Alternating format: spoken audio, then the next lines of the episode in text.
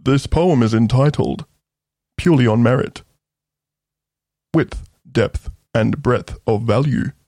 Measures of automated intervention optimized for correctly intended fact based executive decision making.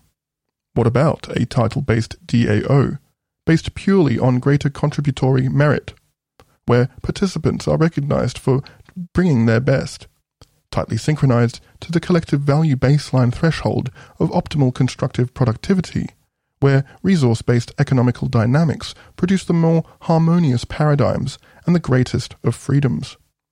Best foot forward, all pitching in to the collective vision not commune or social, but functional and resourceful.